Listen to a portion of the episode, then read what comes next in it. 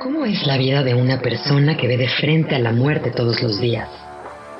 ¿Qué siente un cirujano oncólogo cuando está en la mesa de operaciones? ¿Qué pasa en la vida cotidiana de un doctor? ¿Qué preguntas le harías tú a un cirujano? Esto es vida. Esto es vida. El podcast de David Cabra, en el que platicamos sobre el pensamiento científico, las ciencias de la salud y su interacción con la vida diaria. Con su experiencia, el doctor Cava nos habla de medicina, cáncer, cirugía, deporte de alto rendimiento, espiritualidad, salud pública, música, literatura, filosofía y mucho más. Bienvenido. Esto es vida.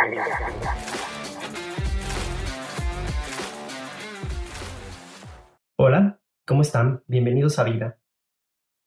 Hoy tengo la oportunidad de platicar con dos personas muy influyentes en el área de la comunicación y la ciencia Estoy muy emocionado porque es una conversación que yo podría tener por días, por horas, por meses, eh, y no solamente sesgado por la profesión que tengo, sino por el interés que tengo en poder ayudar, promover o divulgar la importancia de la educación basada en la ciencia. Vivimos en un momento en el cual, desafortunadamente, la ciencia, el método científico, eh, sufre una, una digamos, una, una etapa de, de oscurantismo, si lo pudiera yo llamar así. Creo que hemos tenido la desfortuna de que a lo largo de la pandemia, mucho de la información científica fue divulgada de forma inadecuada, de forma incompleta, y lejos de tratar de encontrar a los culpables o de tratar de encontrar en la comunidad científica los errores que se cometieron, porque se cometieron varios. Creo que tiene que haber un cometido unísono por tratar de enmendar lo que se hizo mal y tratar de lograr hacer de la comunicación y de la ciencia una disciplina estricta, una disciplina con una meta, una moral, un código que pueda ayudar a mejorar a nuestra sociedad. Ustedes me están escuchando y yo les estoy hablando gracias a la tecnología, gracias a la ciencia. Estamos en contacto con personas al otro lado del mundo, podemos ver partidos de fútbol, podemos escuchar conferencias magistrales y conciertos gracias a, la tecnología y nunca, nunca dudamos cuando prendemos un televisor o escuchamos un podcast de dónde viene esto, por qué es posible. Y les puedo decir que todo esto es gracias a la ciencia. Nos guste o no, lo voy a poner entre comillas entre creamos o no en la ciencia, algo que vamos a platicar. Y voy a empezar por presentar a mis invitados. Ambos tienen unos currículums impresionantes, pero voy a empezar con Tania. Tania, de hecho, es una bióloga egresada de la facultad de nuestra Universidad Nacional Autónoma de México. Tiene una maestría en comunicación científica, médica y ambiental por la Barcelona School of Management de la Universidad Pompeu Fabra. Eh, Tania se ha dedicado a divulgar la ciencia y a ser anfitriona de muchas cosas como Universum, ha dedicado mucho de, su tiempo como, como, coordinadora y tallerista en, en eh, Aprende y Descubre. Ha sido una persona que, que realmente ha dedicado su vida a, a, poder ayudar a divulgar de mejor manera la ciencia. Y tener una maestría en comunicación de la ciencia no es poca cosa, porque los científicos no aprendemos a veces a comunicarnos bien. Entonces, Tania creo que refinó ese bastón que traemos muchos, muchos científicos. Y por otro lado, voy a presentar a quien ya conozco y he tenido la oportunidad de escuchar muchas veces y colaborar y meterme por ahí en sus proyectos, eh, a Raúl Torres Granada. Él es comunicólogo de la Universidad del Valle de México. Él tiene una especialidad en publicidad y una maestría en mercadotecnia estratégica de la Universidad de Pedregal. Eh, tiene varias certificaciones, marketing digital, y en comunicación digital eh, por el Tecnológico de Monterrey. Él empezó poquito después que Tania, desempeñándose como guionista, divulgando la ciencia en el departamento de televisión también de, nuestra querida Universidad Nacional. Y ha sido social manager de, de, cuentas enfocadas como copywriter y experiencias de Telcel. Ha creado muchas cosas y es creador de, de su más reciente proyecto, el cual admiro mucho, del cual estaba hablando, que es eh, Space Conciencia, Espacio Conciencia, es hashtag Space Conciencia. Es un proyecto que él desarrolló en base a plataformas digitales eh, radiofónicos. Y, y, hace esto, él, él, puede conjugar la ciencia con la divulgación eh, social, con la comunicación.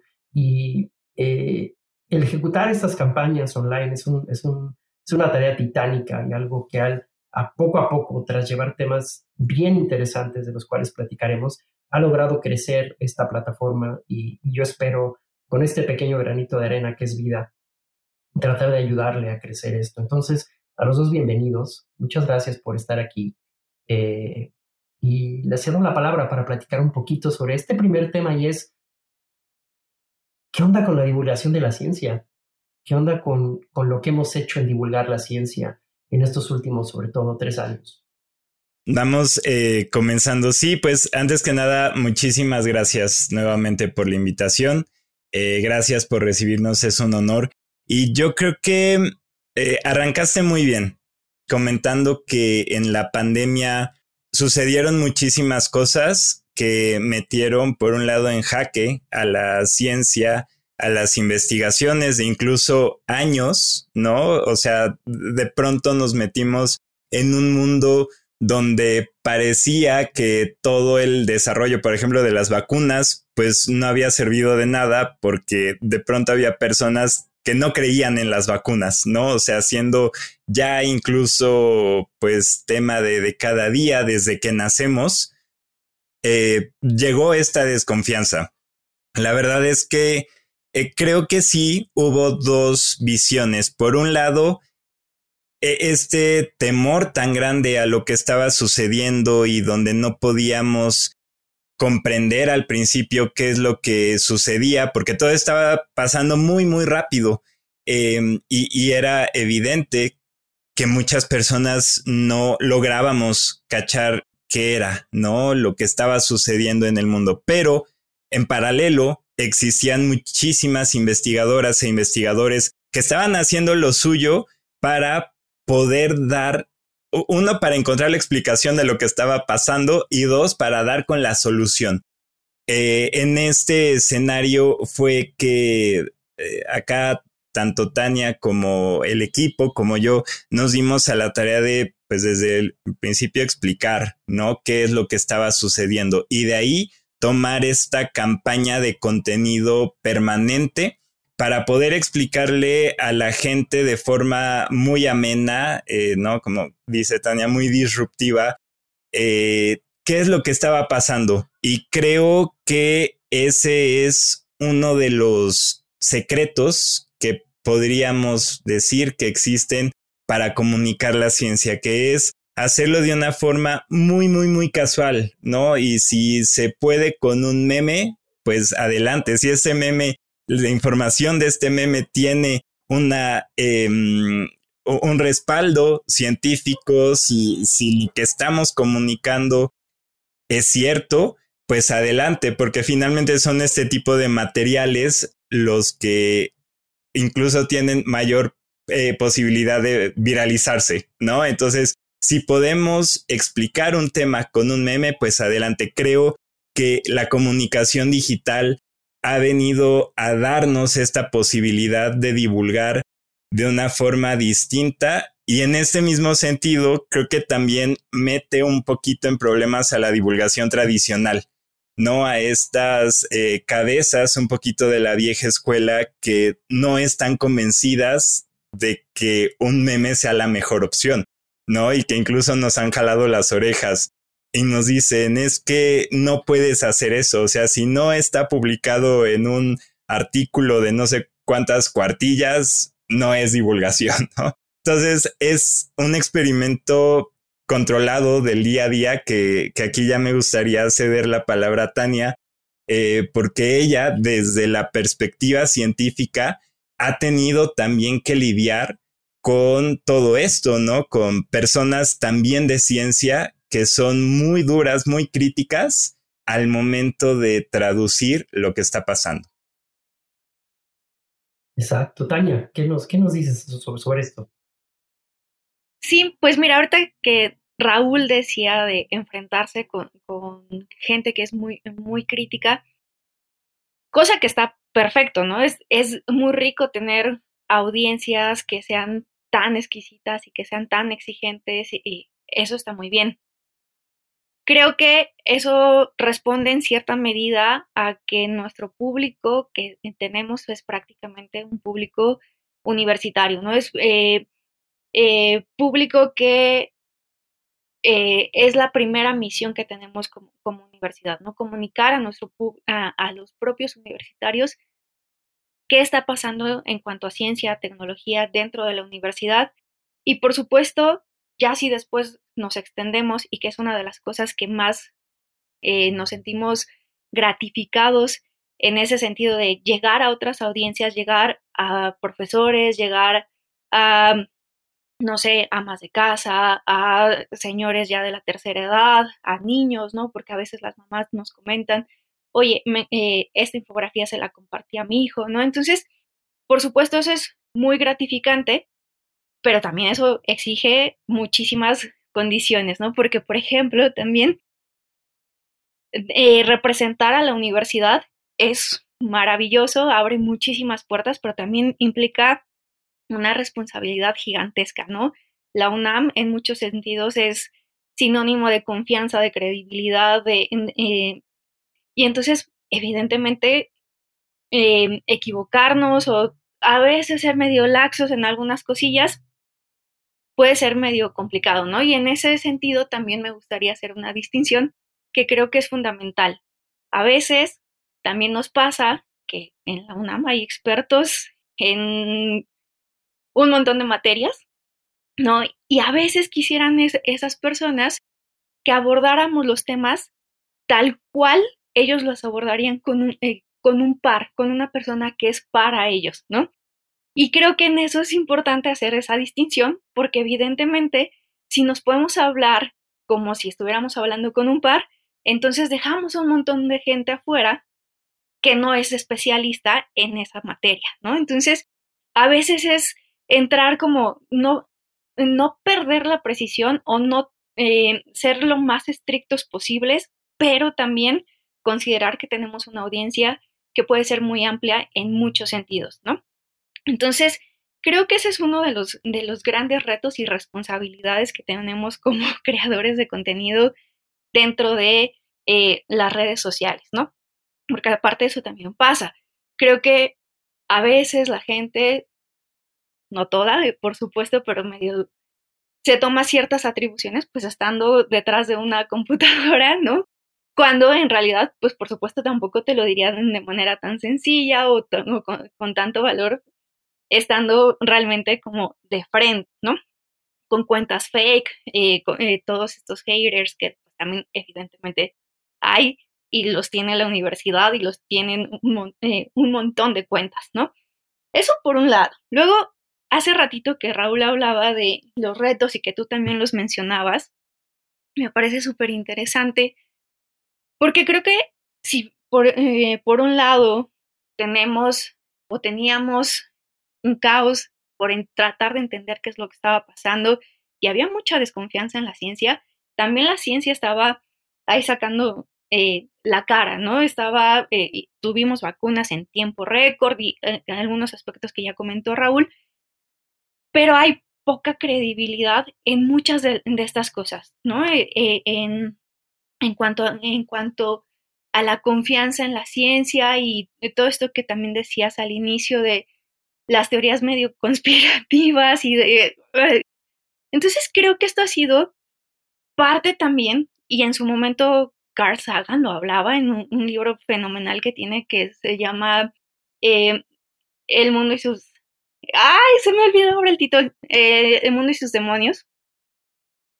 En el que justamente decía que él cuenta una anécdota en la que va en, el, en, el, en un taxi una vez que lo recoge una persona y le dice, oiga, usted se llama como el de la serie, ¿no? Y Carl estaba muertísimo de la risa porque, bueno, yo soy el de la serie, ¿no? Pero decía, es que a mí me encanta la ciencia y fíjese, y entonces le empieza a contar puras cosas y decía Carl, es que lo que estaba contando en realidad no es ciencia, ¿no? O sea, más bien tiene que ver como estas pseudociencias. Y Carl se cuestiona justamente qué es lo que hemos hecho los científicos y qué hemos hecho los comunicadores de ciencia para que una persona que es tan inteligente, que es tan brillante, que tiene tanta curiosidad, realmente no se haya acercado, eh, o, no es que no se haya acercado, más bien no haya tenido divulgación de ciencia o ciencia o un acercamiento a la ciencia de calidad, ¿no? Entonces creo que sí, por supuesto, muchas veces nos podemos poner a criticar, ¿no? A juzgar a las personas, pero en realidad, ¿qué estamos haciendo los científicos? ¿Qué estamos haciendo los comunicadores en ese sentido, ¿no? ¿Qué tanto nos hemos metido? ¿Qué tanto nos hemos involucrado? Creo que es una cosa que, por supuesto, tendríamos que abordar. Y basado en eso, perdón que interrumpa, tocaste un punto bien importante y no lo quiero dejar ir para, para platicarlo con, con, con Raúl y es, y es esta inclusión que ha faltado a lo largo del tiempo. Y siento que esta inclusión hacia la ciencia es algo ancestral. Eh, si tú te pones a ver eh, asirios, caldeos, te pones a ver eh, romanos, griegos, te pones a ver las civilizaciones, el oscurantismo, te pones las personas que tenían el acceso a la ciencia eran los privilegiados. Pocas veces había una persona de alguna casta, alguna eh, clase, dependiendo cómo se requiera su sociedad, baja o de menor nivel, dependiendo la, jerarquía que se tomara en cuenta, que tuviera acceso a la ciencia. La ciencia siempre fue un producto del pensamiento de los que podían, ¿no?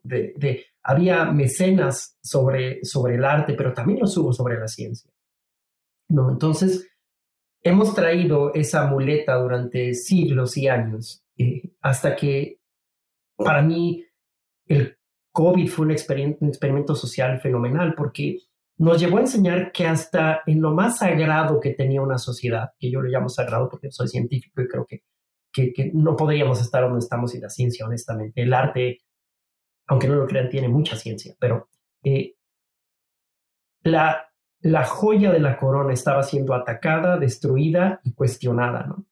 Y nos dimos cuenta que hasta en la ciencia existía una falta de inclusión, una falta de acceso, una mella en la educación que se hizo completa y absolutamente permeable durante la pandemia. Cuando las críticas de las personas salían en un comentario y decías, bueno, es que entonces no entiendes ni lo que es ciencia, pero, pero la crítica era dura, era, era construida, era pasional, ¿no?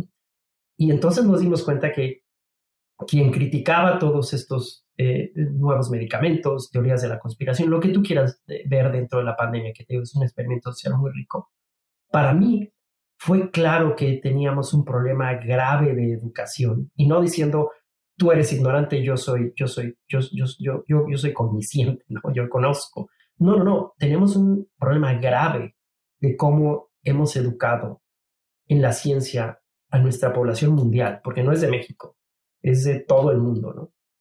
Entonces, perdón que te interrumpí, Tania, pero para mí tocaste un punto que yo pretendía tocar más tarde, que es qué poco inclusivos hemos sido en la educación de la ciencia, como políticas, como gobiernos, pero como científicos también. Nos hemos quedado con el PAI porque este PAI es sagrado, ¿no? Este PAI cuesta años, ¿no? A mí, a mí me ha costado años estar donde estoy para compartirlo. Alguien que puede compartir mi experiencia día a día tuvo que haber pasado ciertos filtros que, que se vuelven difíciles después de, justificar.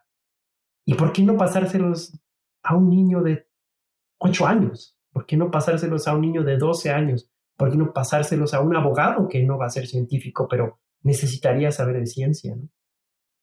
Entonces, perdón que ahí te interrumpí, eh, eh, Tania, pero me tocó un punto importante. Básicamente era contar que eh, parte del trabajo que mencionó Raúl que hicimos durante la pandemia fue hablar sobre, bueno, desarrollar una campaña que se llamó Ciencia a Domicilio, ¿no? Y esa campaña pretendía acercar la ciencia a las personas, pero también desde una manera distinta, ¿no? La Dirección General de Divulgación de la Ciencia es una enorme generadora de contenidos de, divulgación en distintos formatos, radio, televisión, etcétera, ¿no?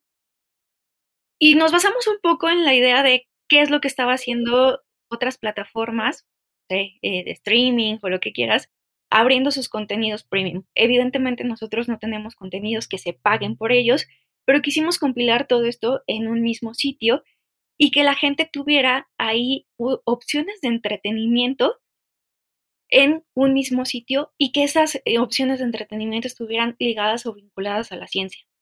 Creo que esto finalmente viene a cambiar un poco la idea de cómo la ciencia no puede ser entretenida o de cómo la ciencia no puede eh, eh, cautivarte o de cómo la ciencia, es más, dentro de los mismos científicos o dentro de los mismos comunicadores, difícilmente podemos decir que la ciencia o que la divulgación de la ciencia tendría que ser algo divertido y que realmente también eso es algo que por supuesto comparto, ¿no? Porque muchas veces eh, solemos pensar que la ciencia es algo difícil, es abstracto y pues si le ponemos nariz y pelo de payaso, realmente pues no, no es que estemos resolviendo el problema de la complejidad o de la comunicación de la ciencia, ¿no? Sino más bien estamos disfrazando a este eh, ente medio complicado, ¿no? Entonces eso es un poco del trabajo que hicimos durante la pandemia y ya le doy la palabra a Raúl.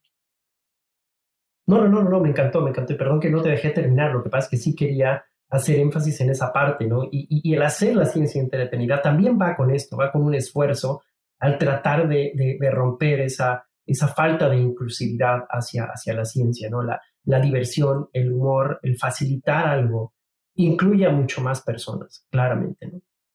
completamente de acuerdo. Y yo creo que también tiene mucho que ver sobre cómo se comparte la ciencia desde que somos pequeños o desde que somos pequeñas, ¿no? Porque, y, desde la trinchera de la comunicación, creo que se estigmatiza, ¿no? A, lo que es la ciencia desde que estamos peques, ¿no? O sea, no, nos hacen eh, este cliché de que alguien que se dedica a la ciencia tiene la bata y está en un laboratorio y es una persona retraída y hace cosas raras que nadie entiende y que además es nerd, ¿no? Y, se le pone como esta etiqueta como si ser nerd fuera algo malo.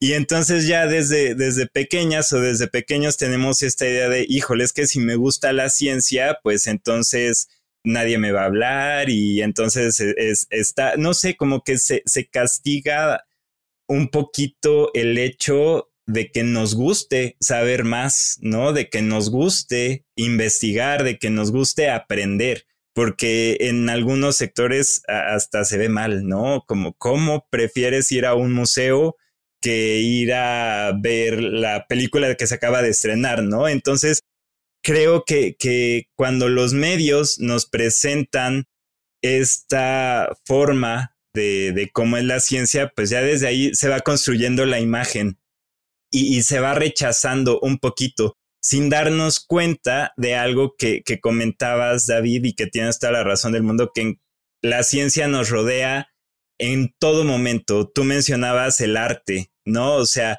¿por qué, ¿por qué esta idea que también nos dan donde el arte va por un lado y la ciencia va por otro y hasta están peleados, ¿no? Cuando en realidad no es así tanto en la ciencia hay un montón de arte como en el arte hay un montón de ciencia.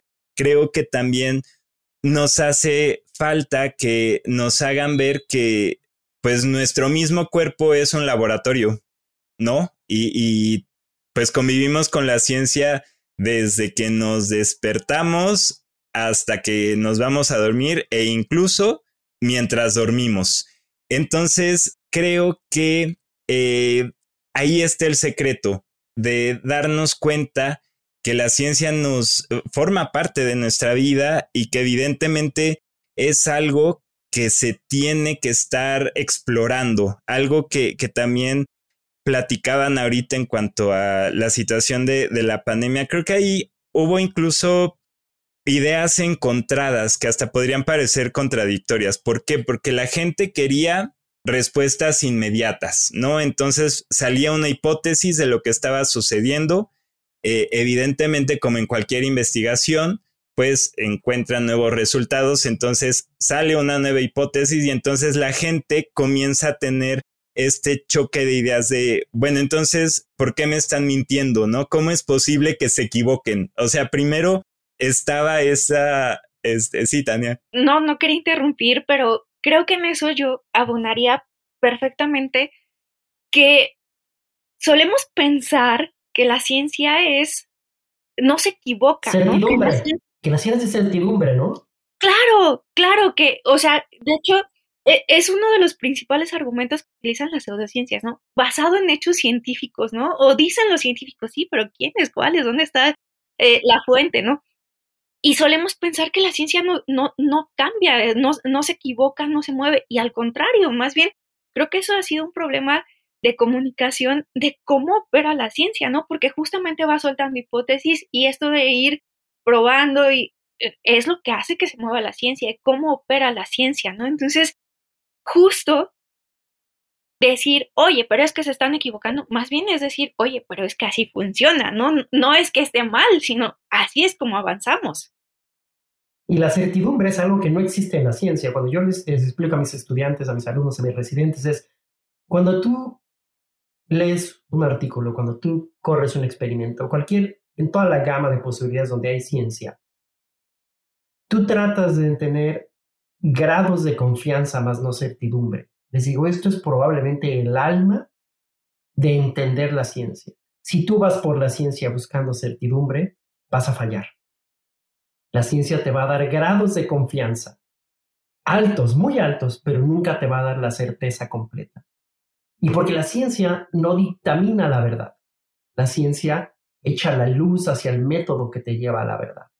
Y esto que acabo de decir, que acaban de mencionar ustedes y acaban de dar una explicación muy bonita respecto a todo lo que socialmente lleva, es para mí el principal problema. La ciencia no es más que un método que trata de alumbrar la realidad y trata de explicarla con algún grado de confianza, más nunca con certidumbre, ¿no, Raúl?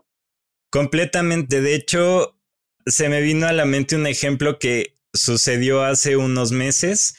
Eh, se acerca septiembre, entonces bueno, acá en la Ciudad de México está esa idea de que es septiembre, ¿no? Porque desafortunadamente pues ha habido un montón de sismos. Entonces arrancamos una mini, mini, mini campaña para derrumbar esta idea, ¿no? Y entonces hicimos infografías, hicimos un space conciencia sobre eh, cómo no se pueden predecir los sismos y cómo en cualquier momento puede temblar y no porque sea 19 de septiembre va a temblar. Entonces, bueno, publicamos eh, durante varios días, llega el 19 de septiembre, publicamos la infografía en la mañana de que no porque sea 19 va a temblar, llega la una y cacho de la tarde, tiembla, entonces nos evacúan del edificio y Tania así literal sentada abajo de un árbol con una cara de, ¿qué está pasando? Y, y, me acerco a Tania y me dice, es que, o sea, de nada ha servido ¿no? lo que hemos hecho. Y es precisamente eso. Es exacto, exacto. Y es precisamente eso, eh, porque evidentemente pues todas las personas eh, que nos habían medio atacado en días anteriores, que están convencidas, ¿no? Que, que por la ley de la atracción iba a temblar y demás. Entonces se hace la infografía otra vez eh, tendencia porque había muchas personas pues burlándose, ¿no? Y, y, lo que decíamos es que pues, o sea, sí, ¿no? O sea, no, no sabemos qué, responder, ni siquiera las sismólogas ni los sismólogos saben qué está pasando, entonces, pues digo, en esos casos, pues a reírse, ¿no?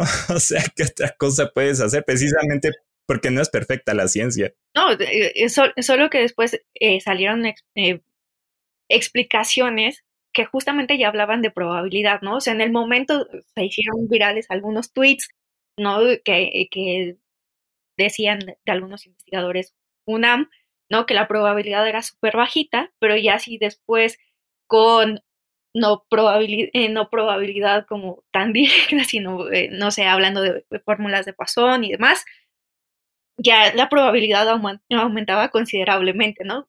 Después, por supuesto, salimos con esas explicaciones, pero en el momento, pues sí es como a reírse debajo de un árbol. Exacto, y sobre todo también la parte que hay que explicar en esto es que hay una diferencia entre correlación y causalidad, ¿no?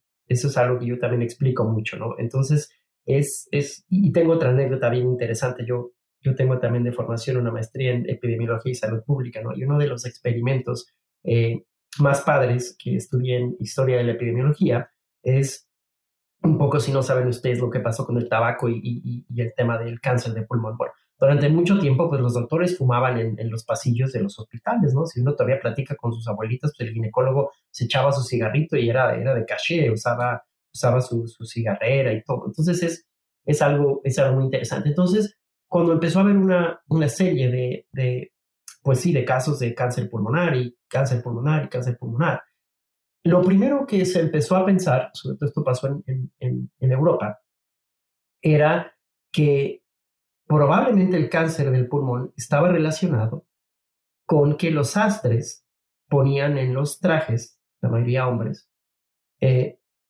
en los bolsillos del pecho, un pequeño bolsillo donde ellos llevaban los cerillos o llevaban algo relacionado con pólvora para, para poder prender sus cigarros y ahí llevaban esto pues, cuando prendían sus cigarros. Entonces decían, yo creo que el contacto de la pólvora eh, o, el cerillo, lo que haya sido que se utilizaba para prender, con el pecho, generaba cáncer de pulmón. Y, nadie pensaba que era el cigarro, nadie pensaba que eran los 30 cigarros que se fumaban al día. Entonces, ahí había un tema de, de, correlación, si hay una correlación, pero no era causalidad, hasta que él dijo, no, espérate, ¿qué prende el cerillo? Eh, el tabaco, ¿no? ¿Y qué prende el, cómo se inhala el tabaco? Por los pulmones. Bueno, esto tiene más relación. Entonces, eso es algo también que, me gusta, que quería tocar yo en este podcast. Creo que estamos sincronizados muy bien los tres. Y era entender que no todo lo que está correlacionado tiene una causa. Y ese es un principio científico. Y se tiene que probar. Puede ser que sí haya una correlación y una causa. Entonces, esto del temblor me parece un gran ejemplo porque, porque tiene razón. Así es como te imagino perfecto, Tania, completamente eh, rota internamente, sí, todo mi esfuerzo de tratar de probar la ciencia se acaba de ir a la torre, porque ahora cómo le explico a, a, a la señora que, le, que, que, este, que lo atrajo, ¿no? Que no, lo, que no lo quiso traer, que esto no funciona así, ¿no? Pero volviendo al tema, que creo que, que son ejemplos muy simpáticos, les quiero hacer una pregunta, y es una pregunta que, que yo debato constantemente. ¿En qué momento, al tratar de comunicar la ciencia se sobresimplifica al punto que al quitarle la complejidad se le quita su naturaleza. Voy a poner un ejemplo muy rápido. Cuando alguien a mí me, eh, me dice que, eh, pues, que los medicamentos que se utilizan para la quimioterapia son medicamentos que al final te matan que es mejor no tomar, ¿no? Que, que si tienes cáncer, pues bueno, quiten el cáncer, pero no tomes medicamentos, o, al revés, o que no te quiten el tumor, etc. Entonces, ¿por qué? Porque te dicen, bueno, yo veo que los efectos adversos son tales y te matan y, y, todo esto. Y les digo yo, bueno, al tú tratar el cáncer, que es a lo que yo me dedico, evidentemente hay muchos, muchos balances, ¿no? Hay, hay cierto daño al cuerpo, sí, hay cierta alteración al cuerpo por tratar de curarlo de cierta enfermedad. Pero también entender que se necesita hacerlo. Entonces, si yo trato de simplificarles qué es el cáncer o qué, por qué esos medicamentos sirven, puedo perder la esencia, la esencia de lo complejo que es, por lo cual se explica que sea efectivo, ¿no? No sé si me expliqué bien. ¿no? O sea, si yo me pongo a decirte, bueno, es que el cáncer quita o no mata células, ah, bueno, entonces mata células, entonces me estás dando la razón. No, no, no, es mucho más complejo, ¿no? Hay una selección de este tipo de células en reproducción, etcétera. Y luego, entonces, este siempre ha sido un debate interno mío. ¿En qué momento sobresimplificar la ciencia para explicarla genera en el público una confianza de que la entienden por completo y que su naturaleza de compleja, que toma años, ¿no? ¿Qué momento simplificas una vacuna que es un bicho muerto que se te mete, entonces la persona entiende que le estás metiendo el bicho y que muerto revive? ¿no? Entonces, lo estás simplificando para explicarlo, pero estás dañando probablemente la naturaleza que lo hace complicado. ¿Qué piensan de esto? Si me expliqué bien y si tienen otros ejemplos, bienvenidos, que están muy divertidos esos ejemplos. Eh, bueno, sí, me voy a mojar un poco. Eh, bueno, a ver, creo que justamente lo que estás diciendo es uno de los grandes retos de la comunicación o de la divulgación de la ciencia, ¿no? O sea, por un lado, no perder la precisión en el discurso, pero, eh, pero hacerlo mucho más ameno, ¿no? Creo que ahora que mencionabas los, si teníamos algún ejemplo, recordaba que, eh, hicimos un material sobre vacunas, ¿no? cómo funcionaban las vacunas de eh, adenovirus, ¿no? Entonces, justamente creo que fue uno de los grandes retos o de las cosas más complejas que, que me ha tocado desarrollar en, en, los contenidos, ¿no? Por un lado, sabíamos que teníamos que entrarle, pero que era súper difícil, porque en realidad, eh, lo sabes, en, en, este tipo de vacunas no es que te metan un bicho atenuado, sino más bien tienes eh, algunos eh, virus que funcionan como transportadores, literalmente, como autos, que, que, llevan el material genético de alguno, de un virus en particular. Por ejemplo, en el caso de las vacunas, este, llevan las, el ARN que genera las, proteínas spike, ¿no? Que son estas con las que se pegan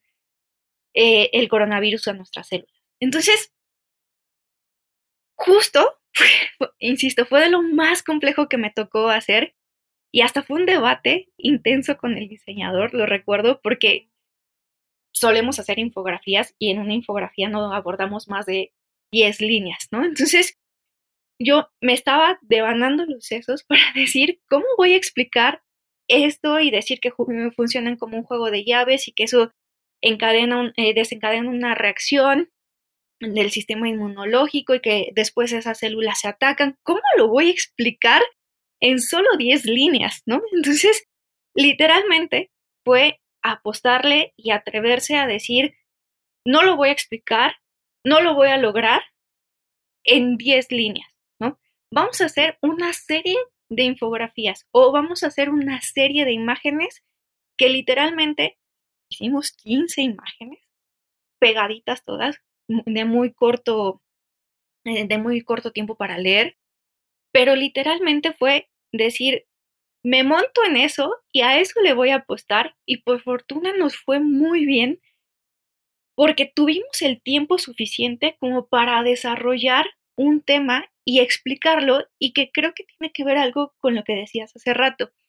No se trata solamente de que la gente nos termine creyendo, sino que le demos los argumentos para que realmente entienda qué es lo que le estamos contando, ¿no? Que esté convencido, pero no por una gracia de algún ser divino, sino porque realmente le estamos dando esos argumentos, ¿no? Entonces, creo que una de las críticas, por ejemplo, que nos hicieron hace materiales, que en cuanto decimos que las proteínas eh, eh, Spike eh, se generan, se sintetizan y salen de la célula, posteriormente el sistema inmunológico eh, los reconoce y, por ejemplo, ahí pusimos la referencia al 3312, ¿no? Todo el mundo sabemos que, ah, ahí está y le cae a todo el mundo, ¿no? Justamente, bueno, es una de las críticas que recibimos, pero también mucha gente, público en general, alabó eso porque en realidad no tuvimos que explicar mucho más de cómo funciona el sistema inmunológico y tampoco clavarnos en cómo funciona el sistema inmunológico para que entendieran a grosso modo cómo es que funciona el sistema, ¿no? Te reconozco, te eh, llego y hay todo un sistema ahí que funciona, ¿no? No teníamos que entrar en los suficientes detalles como para entender que funcionaba así, ¿no? Entonces, creo que justo eso es uno de esos retos y que a veces, aunque el formato no sea consumo en redes sociales es súper cortitito, pues apostarle a tenerla, eh, a decir, prefiero tardarme un poco y explicar bien a que terminemos transmitiendo información que es errónea, ¿no? No sucumbir a esta necesidad, no sucumbir al tiempo, ¿no? No sucumbir a esta necesidad inmediata de complacerlo en base a un encuentro, ¿no? Que creo que eso es una gran solución. Eh, el, el, decir, esto es una serie esto es una serie de intentos, no es un intento único, ¿no? ¿No, Raúl? ¿O, qué piensas de esto que nos dice Tania?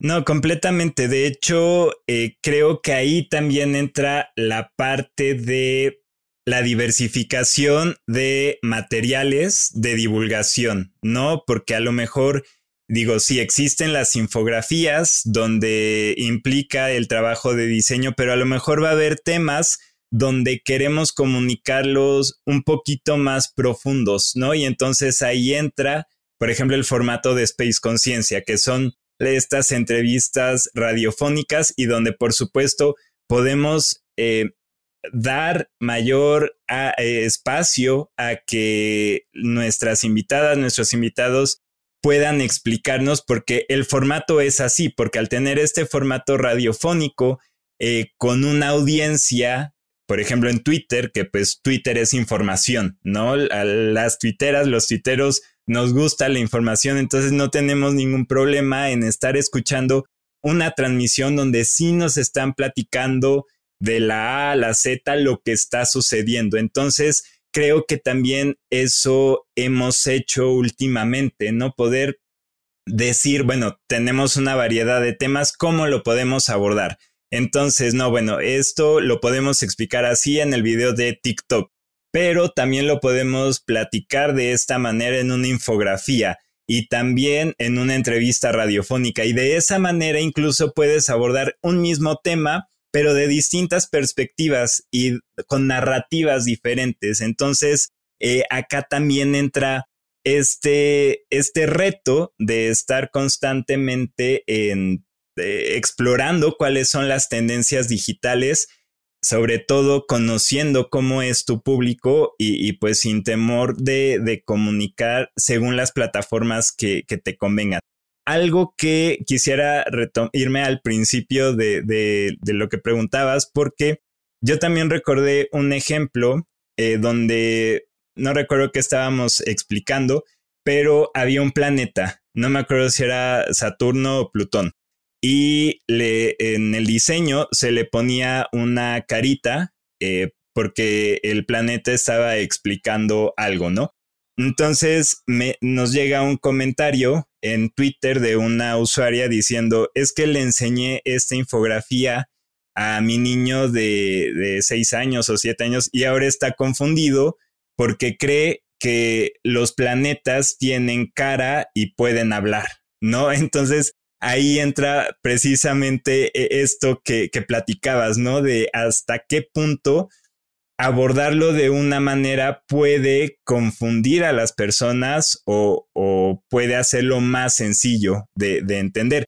Evidentemente, estas infografías, eh, pues nuestro público meta en redes son de 25 años para arriba, ¿no? A 40 incluso tenemos público de 40 años. Entonces, esto también nos puso en, una posición de reflexionar y al momento de estar eh, contando historias, después decir, bueno, ¿cómo podrían? De verdad que tenemos como esta filosofía de qué es lo peor que podría pasar, ¿no? Entonces, en cada material que hacemos, nos ponemos en los pies de la audiencia y de verdad en la mente más grinch para decir, ok, nos podrían criticar esto y esto y esto y esto y esto, ¿cómo lo vamos a resolver? ¿No? Entonces comienza esta eh, batalla de, no batalla, este pimponeo de ideas para que realmente quede claro y para no causar confusiones e incluso ya anticipándonos a críticas que podrían llegar. Entonces,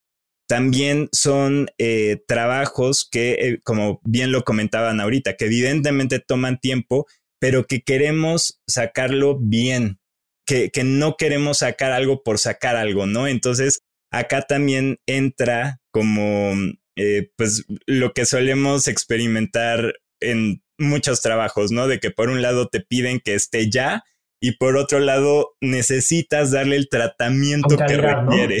Sí, exacto. Entonces sí, es un desafío. Pero mira, algo, mencionaste algo bien interesante, Raúl, que, que, Tania también ya había tocado. Y yo, lo veo así, yo lo veo como, yo soy una persona de, muchos, me, encantan los, los organigramas, me encantan las, líneas. Yo veo la ciencia así, yo veo la ciencia en un lado, veo un filtro y veo el producto. Lo veo en una línea continua, en mi cabeza por lo menos. Y, y me doy cuenta que la ciencia existe, la ciencia cuando se hace bien es, es, es algo que la gente debería saber. Eh, no hay la Big Pharma que tiene intereses y, o sea, sí hay intereses de muchas partes, hay muchísimo dinero metido, eso no lo vamos a negar, pero la ciencia como disciplina tiene la autorregulación de la prueba de la hipótesis, ¿no? Y del método científico. Ese es, el, es un motor que solito se, se limpia y solito se da energía. Entonces a mí la ciencia no me preocupa por su naturaleza, me preocupa el filtro. Ese filtro que tú acabas de decir es el filtro que tú dices, bueno, vemos nuestro producto y decimos, ¿cuál es el mensaje que yo quiero transmitir? La persona que lo está viendo desde esta perspectiva se puede sentir ofendida puede sentir que le falta. Y esta persona entonces te dice, me pongo en este modo grinch de decir, ¿qué es lo peor que puede pasar? En esta línea también hay algo que yo agregaría y es, y es un poco la parte de la ética de la ciencia, ¿no? ¿En qué momento tienes que decir las cosas como son, a pesar de lo que tu audiencia pueda pensar? Hay una línea en la cual tú tienes que decir, no puedo solamente servir a mi audiencia. Ustedes que son comunicólogos saben que, bueno, al final, al final ese es, ese es el objeto, ¿no? Hay que servir al cliente, entre comillas, que es la audiencia en este caso, ¿no? Pero también hay, hay un punto en el que dices, tengo que decirlo como, como es, ¿no? Y yo me remonto a estas, a estas etapas donde, donde en muchos países de África eh, se, se, promueve para, eh, para erradicar el, el, VIH, eh, se promueven ciertas medidas que claramente no tienen, no tienen una visión científica. Trataban de paliar el, el, el mal sentir de la religión respecto a la sexualidad. Y el tratar de comunicarlo de esa forma creó un agujero de, de consecuencias muy graves a la salud, porque nadie se atrevió a decir, a ver, la única forma de frenar el contagio, el contagio del VIH son dos, tres cosas, ¿no? La primera es, pues sí, la abstinencia no es la única, no es la protección. Tres, el hacer un rastreo epidemiológico, hacer pruebas y informar a la población. Tan sencillo, ¿no? Se anduvieron por las ramas por tratar de no ofender, por tratar de dejarlo así. Entonces, eh, como un último punto para mí a tocar sobre esto es ese filtro, cómo ustedes como comunicadores, como científicos, cómo, ustedes manejan esa parte de no caer en, el, en la complacencia, complacencia perdón, hacia, hacia el cliente, ¿no?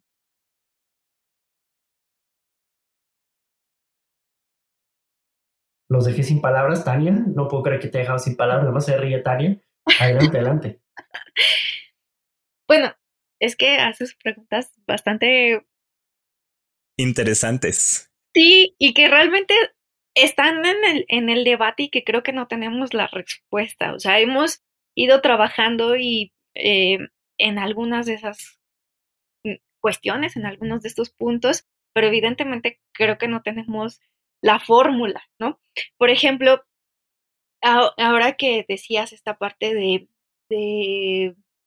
eh, comunidades en, África, yo lo trasladaría a comunidades en, México, ¿no? Eh, recientemente, bueno, ya no, sí, es un proyecto, un año que tenemos, hemos estado trabajando con la Universidad Autónoma de Chiapas, entonces, inicialmente tomaron algunas de nuestras infografías que eh, respondían o que podrían resultar de interés para un público chiapaneco. ¿no? Por ejemplo, hemos hablado sobre jaguar y entonces lo hemos incorporado, eh, ellos lo incorporaron y eso se traduce a cinco lenguas maternas. ¿no?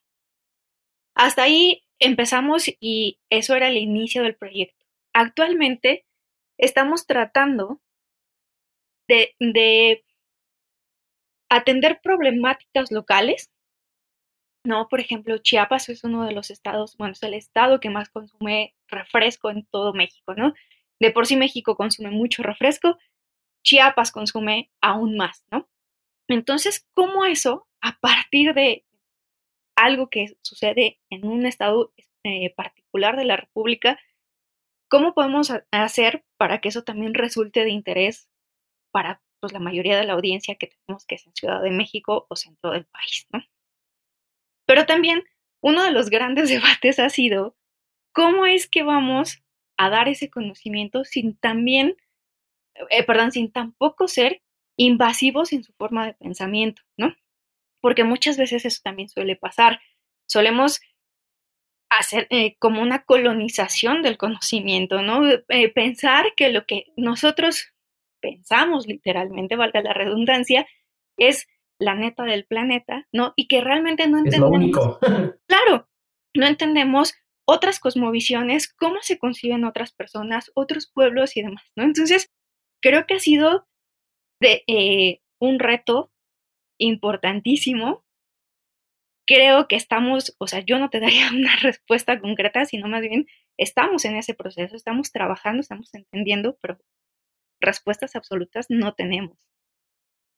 Sí, yo, yo creo que también algo que, que, se, que se puede hacer en el campo de la, de la comunicación en general es también escuchar a la gente.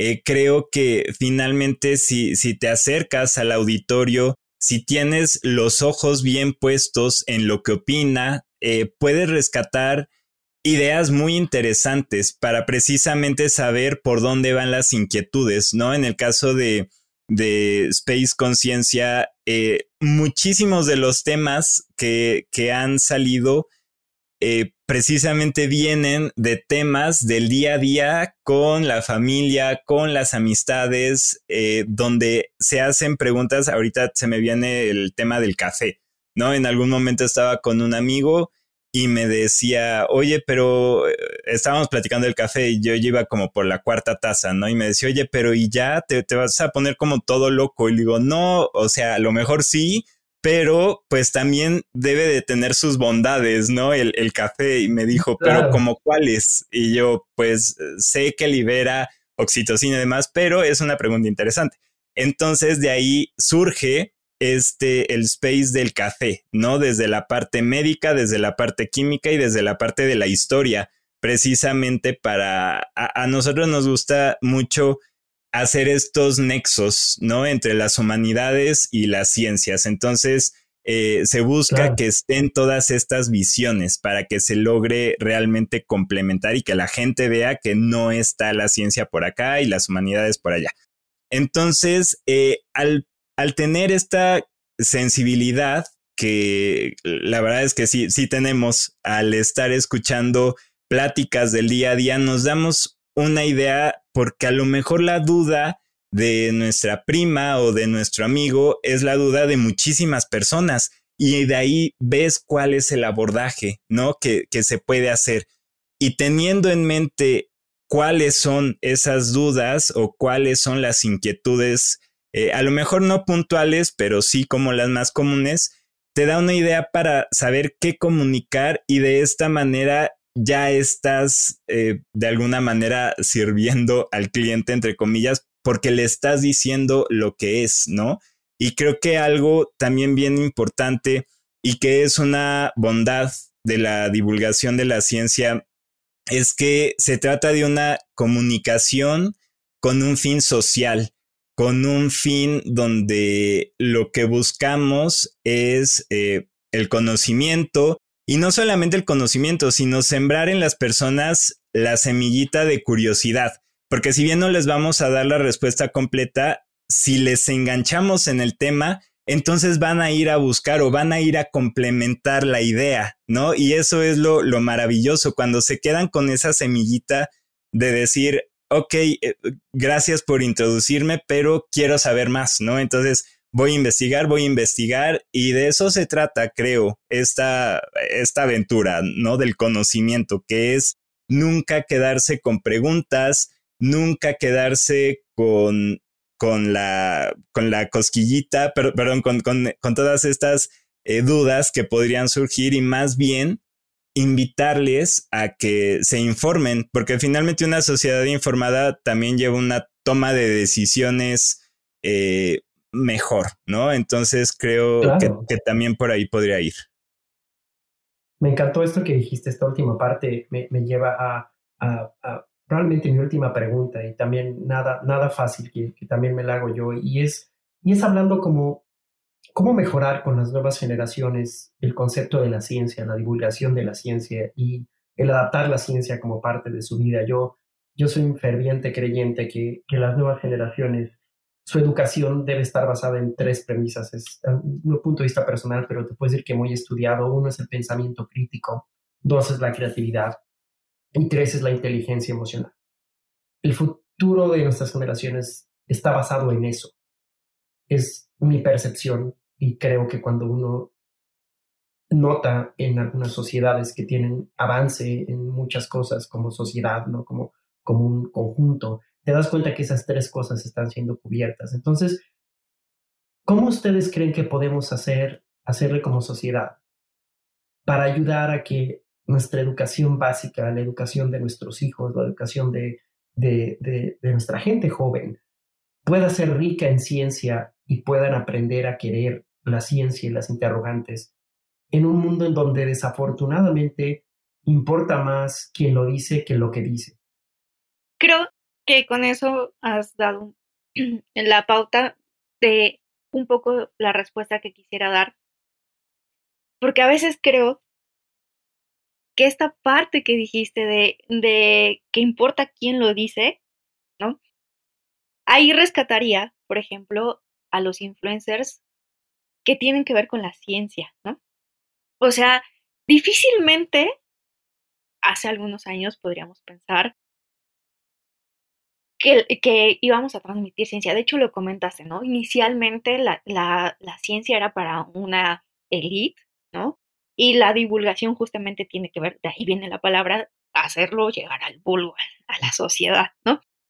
Y creo, a mi gusto, que uno de los primeros influencers, si es que le podemos poner ese término actualmente, para mí sería, por ejemplo, Carl Sagan, o serían, eh, eh, no sé, ya Cousteau, que no los vimos en redes sociales, pero sí los vimos eh, en la televisión, vimos, nos inspiramos con sus programas, etcétera, ¿no? Creo que ellos empezaron a sembrar una semilla. Yo debo de admitir que soy generación Big Man, entonces yo era fan de Big Man y me cautivó y por supuesto también me inspiró en cierta manera a estudiar una carrera científica y creo que ahora pues ya hay más eh, gente que se dedica a comunicar ciencia sin necesidad de tener un reflector tal cual como una televisión o, una, eh, o estar en la radio, sino nuestros teléfonos, nuestros celulares nos pueden, nos ayudan mucho en ese sentido a que mucha gente también sea generadora de contenidos y por supuesto pues hayan detonado algunos influencers, ¿no? Yo en ese sentido creo que la mayoría de las personas o al, al menos gente como de nuestra generación podría pensar que los influencers realmente ah, eh, tendrían ahí sus segúnes, ¿no? De eh, si realmente tienen alguna utilidad o una cuestión de ese estilo, ¿no? Si, si, lo tomamos como en el buen sentido de la palabra, ahí pensaría que los influencers eh, que realmente tienen un fin social, ¿no? Quieren transmitir conocimiento, cautivar, etcétera, lo vería como un primer acercamiento hacia las nuevas generaciones y ahí yo haría el llamado, por ejemplo, a las instituciones, que no tenemos que, eh, juzgar o decir, hacer menos a TikTok y decir, no, eso es puro baile y puro entretenimiento y ahí, no podemos estar, ¿no? Más bien, si ahí van a estar nuestros, nuestras futuras audiencias, pues hay que entrarle, ¿no? Y hay que entender cómo funciona TikTok para subirnos ahí y dar, eh, eh, ser estos influencers de los que estamos hablando y compartir ese conocimiento y cautivar y todo lo que hemos dicho. Sí, yo, yo también le, le sumaría desde la perspectiva incluso familiar, eh, seguir promoviendo que preguntemos, ¿no? Desde que somos eh, pequeñas o pequeños está incluso este, este cliché, ¿no? Del por qué, por qué, por qué. Y que me parece que es algo, que es una práctica bien bonita que no sé por qué se pierde, ¿no? Creo que, que al estarnos preguntando constantemente por qué, llevamos, eh, llevamos este ejercicio del conocimiento. Y me parece que estar fomentando esta creatividad por medio de las preguntas, de los juegos, de la información es algo valiosísimo que cuando nos enfrentamos ya en asignaturas escolares de la ciencia, por ejemplo, pues se hace muy obvio, ¿no? El precisamente el querer saber el porqué de las cosas, enfocándolo a cualquier, a cualquier área temática. Em, algo también que, que creo que es bien importante es que desde nuestras trincheras de nuestro día a día, comprendamos que formamos parte de un todo, que no estamos aislados, que lo que hacemos tiene repercusiones tanto a nivel social, pero también a nivel económico, pero también a nivel medio ambiente. Y, creo que esto es algo también que nos falla de pronto, el entender que compartimos espacio con otras especies, que a lo mejor no nos damos cuenta que lo que estoy haciendo desde acá tiene impacto con una especie que a lo mejor ni siquiera se encuentra en nuestro continente, pero que existe y formamos parte, compartimos un planeta. Yo creo que se vale también, no se vale, deberíamos pensar en eso, pensar en, en, un, en un todo para que realmente podamos llevar a cabo acciones que nos lleven a un, a un mañana mejor. En este momento, pues ya es algo muy delicado, ¿no? Creo que la situación tanto de la educación como de nuestro planeta, bueno, todo lo que desafortunadamente estamos viviendo, es un momento clave para darle un punch muy fuerte a la investigación, no menospreciar a todas aquellas personas que investigan o que nos enseñan incluso, porque también está como muy em, estereotipado el hecho de que si, de que tu profesor o tu profesora tiene que ser, por alguna extraña razón, tu enemigo en la escuela, ¿no? Y en realidad no es así. Entonces creo que nos falta sensibilizarnos para realmente darnos cuenta que la ciencia es una herramienta que nos puede ayudar, que nos va a ayudar a tener nuevamente estas decisiones eh, informadas y sobre todo a exhortar a las personas a que se acerquen a espacios como este, incluso eh, que me gustaría incluso preguntarte, David, porque creo que estamos en el mismo canal, ¿no? En este canal de compartir la ciencia, de compartir el conocimiento y a, mí lo que me encantaría saber es qué fue lo que te llevó a crear este espacio, porque realmente es algo muy inspirador, ¿no? Cuando nos sentamos personas que compartimos estas mismas ideas, pues lo que quieres es tomar estas, eh, pues estos pensamientos, estos sentimientos de las otras personas.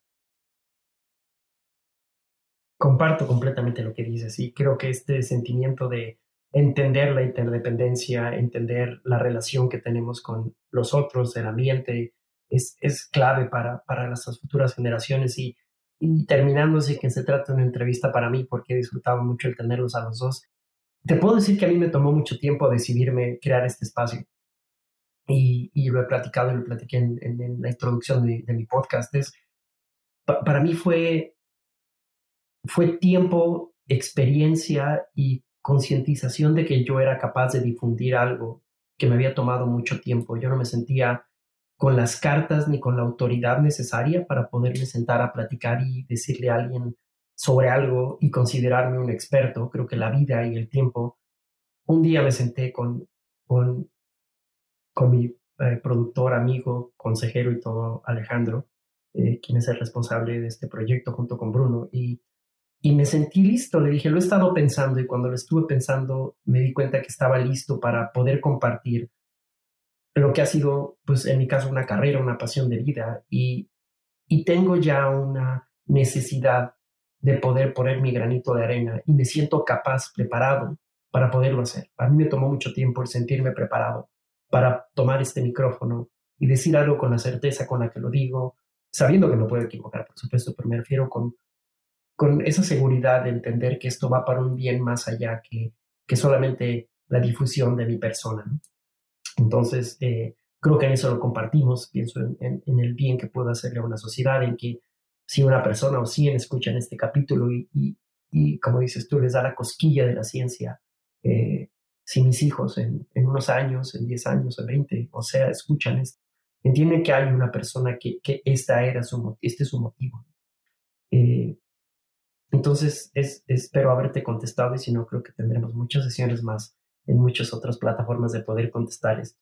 Eh, y quiero terminar por eh, agradecerles, eh, Tania, Raúl, de verdad, eh, gracias por su tiempo, gracias por el trabajo que hacen de nuestra máxima casa de estudios, gracias por ser personas que trabajan tan duro por divulgar algo tan difícil y sobre todo con una conciencia social tan grande. Les aprecio mucho lo que hacen, honestamente, y les aprecio más que estén, que estén conmigo. Eh, la vida está para aprender. Mi podcast se llama Vida y, yo no concibo la vida sin ciencia. Entonces, pues gracias por, por acompañarme.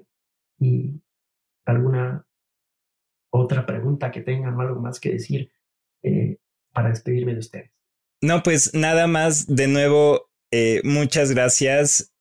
Creo que se trata de eso, de poder compartir las ideas para crear o para intentar aportar algo, ¿no? Y creo que también es la motivación que tenemos día a día. Y aquí sí me atrevo a, decir esta frase en nombre de, Tania y, y, del mío, porque es siempre buscar qué podemos aportar y no nada más decir cosas por decir cosas, porque podría ser muy fácil comunicar un montón de situaciones, pero que en realidad ni le deja nada a las personas, ni se relaciona. Eso es muy fácil. Creo que cualquier persona lo puede hacer. Más bien de lo que se trata es buscar ese qué le vas a dejar a las personas. Y algo que también hemos aprendido mucho Tania y yo es que ella siendo bióloga, yo siendo comunicólogo, esta fusión de disciplinas hemos encontrado resultados muy buenos. También nos gusta invitar a las personas a que creen comunidades y que vean más allá de, de sus mismas disciplinas, que no tengan miedo de relacionarse con quien estudia o quien trabaja en arquitectura o en química, porque nuevamente formamos parte de un todo y cuando nos aliamos y tenemos un fin en común, pues incluso terminamos aportando muchísimas más cosas, como este espacio, ¿no? Desde las distintas trincheras que, tenemos nosotros y que ha resultado eh, impresionante. Entonces, pues nuevamente muchísimas gracias por, por la invitación. Gracias a Raúl, lo pueden encontrar en eh, Twitter en arroba Raúl Granada eh, y Tania. Nos despedimos. ¿Qué nos dices? Parece que estamos coordinados, como bien lo dijiste hace rato, porque Raúl está dando el pie a lo que quería decir y, por supuesto, agradecer la invitación a ti, a todo tu equipo, porque creo que estos espacios, eh, si bien es cierto, lo, lo, lo, comentaste, más allá de una imagen personal y demás, creo que favorecen muchísimo la reflexión y eso para quienes nos dedicamos a comunicar la ciencia, para quienes nos dedicamos nos, no solo a la comunicación de la ciencia, sino en general a la comunicación, nos abren eh, diferentes perspectivas, nos abren, nos enseñan a ver cómo piensan otras personas, eh, gente que aunque está muy relacionada a lo que hacemos, seguramente tiene inquietudes diferentes, piensa de manera diferente y eso es muy bueno para el ejercicio y, eh, de lo que hacemos. Entonces, muchísimas gracias por la invitación. Gracias a ustedes. Eh, Tania Benavides. Ah, en Twitter está como Begotania. Eh, tenemos eh, también el arroba DGDCUNAM en Facebook, Twitter e Instagram. Por favor, síganos. por favor, tienen cosas extraordinarias, tienen algo de realidad virtual, tienen, tienen temas que van hacia, hacia tantos lados y que son tan fascinantemente bien puestos. Y les agradezco, gracias por acompañarme en este proyecto, en la ciencia en la vida. Que estén muy bien. Igualmente, hasta luego. Gracias, hasta luego. Gracias por escucharme. Mi nombre es David Cava. Bienvenidos a Vida. Vamos a compartirla juntos. Esto es vida. Esto es vida.